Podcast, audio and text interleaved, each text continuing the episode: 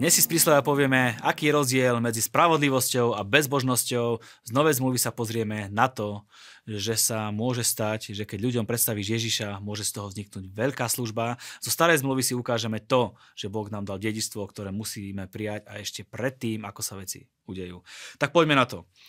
Uvedomuješ si, že Boh chce, aby bol z teba spravodlivý človek.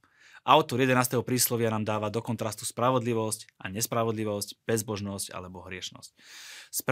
Sprene verilcov alebo bezbožníkov zahubí ich vlastná prevrátenosť a bezbožník padne pre svoju vlastnú bezbožnosť. Keď zomrie bezbožný človek, zomiera aj nádej. Očakávanie bohatstva vyjde na vnívož. Na druhej strane v deň hnevu nepomôže bohatstvo, spravodlivosť. Spravodlivosť sa zachraňuje pred smrťou. Aký rozdiel však?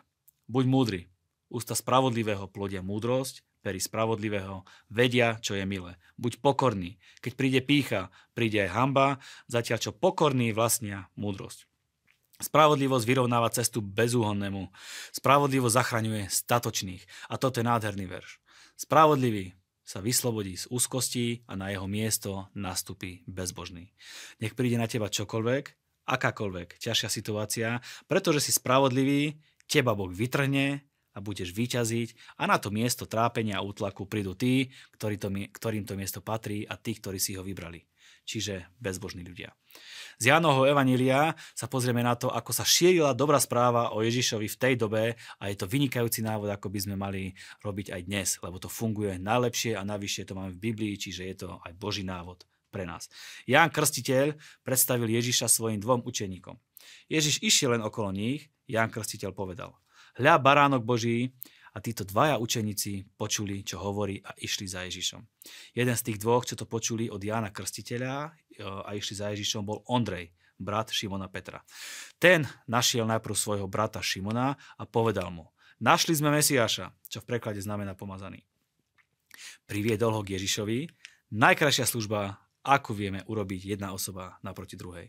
Predstaviť Ježiša.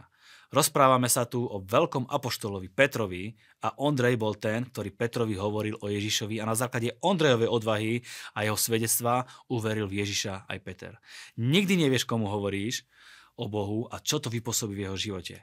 Možno nie si pastor, evangelista, alebo možno nemáš nejakú veľkú službu, ale hovoriť o Bohu môžeš a je možné, že na, základe tvojho svedectva spozná Boh niekto, kto donesie možno väčšie ovocie ako ty, možno bude mať väčšiu službu ako ty, ale ty máš v tom plný podiel a máš za to v nebesiach plnú odplatu.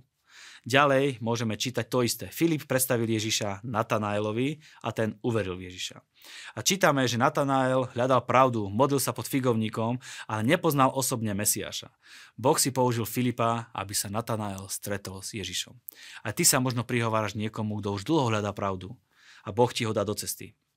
Boh si ťa chce použiť, aby aj skrze teba spoznali Ježiša ľudia, ktorí potom budú, budú ďalej ovplyvňovať ďalších ľudí. A tak sa bude rozrastať Bože kráľovstvo na tejto zemi a ty budeš mať na tom podiel a budeš toho súčasťou. Jednoducho povedz, páne, použi si ma aj dnes, nech viem predstaviť Ježiša ľuďom. Toto nech je tvojou dennou modlitbou. V Jozovej knihe sme čítali o prerozdeľovaní zasľúbenej krajiny medzi jednotlivé izraelské kmene. Všimnime si tu jednu zaujímavosť. Krajinu im Boh dal ešte predtým, ako by na ňu fyzicky stúpili, alebo sa jej nejako zmocnili. Bola im zasľúbená a darovaná a mala im patriť. Bolo na nich, či ten dar príjmu alebo nie. Jozua povedal Izraelitom, dokedy budete váhať s obsadením krajiny, ktorú vám dal hospodin, Boh vašich otcov. Keď nasleduješ Ježiša, on je tvojim priateľom. Vtedy príjmaš odpustenie, ospravedlnenie, spravodlivosť Božiu, Svetého Ducha. Stávaš sa dieťaťom Božím, máš autoritu nad riechom a máš prístup priamo k Bohu. Máš víťazstvo nad demonickými silami a máš autoritu aj nad zlom v tvojom živote. Patria ti všetky Boží zasľúbenia. Je to dedičstvo, ktoré si dostal v Kristovi.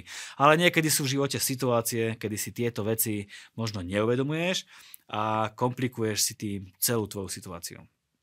Možno ťa polotili nejaké okolnosti a trápiš sa, ako by si z toho mohol ujsť. Boh ti hovorí, neuvedomuješ si, že som ti dal nad tým víťazstvo, že som ti dal všetko, môžeš to poraziť, dokedy budeš čakať. Dokedy sa budeš trápiť. Príjmi moje dary, ktoré som ti dal. Príjmi ich ešte predtým, ako vidíš výsledky. Ešte predtým, ako vôjdeš do zasľúbenej zeme. Ešte predtým, ako to vidíš v tvojej práci, v tvojej rodine, v tvojom zdraví, vo svojej peňaženke. Príjmi to dedičstvo, som s tebou a už nečakaj. Všetko som ti daroval, hovorí Boh. Nech príde na teba čokoľvek, akákoľvek ťažšia situácia, pretože si spravodlivý, teba Boh vytrhne a budeš vyťaziť. Buď odvážny a hovor ľuďom o Ježišovi, predstav im ho, nikdy nevieš, ku komu hovoríš. Je možné, že privedeš k Bohu takých ľudí, ktorých služba bude väčšia ako tá tvoja, ale ty máš v tom plný podiel a plnú odplatu. Príjmi to dedičstvo, ktoré ti Boh dal ešte predtým, ako vôjdeš do zasľúbenej zeme, ešte predtým, ako vidíš reálne výsledky. S Bohom zvládneš veľké veci. A vďaka vašej finančnej podpore je by tento projekt dodávaný nielen do vašej domácnosti, ale aj ľuďom, ktorí potrebujú počuť toto posolstvo ľuďom, ktorých životy sú menené, o čom svedčia aj vaše príspevky a komentáre, ktoré nám posielate. A vy ste toho celého súčasťou, za čo vám veľmi pekne ďakujeme.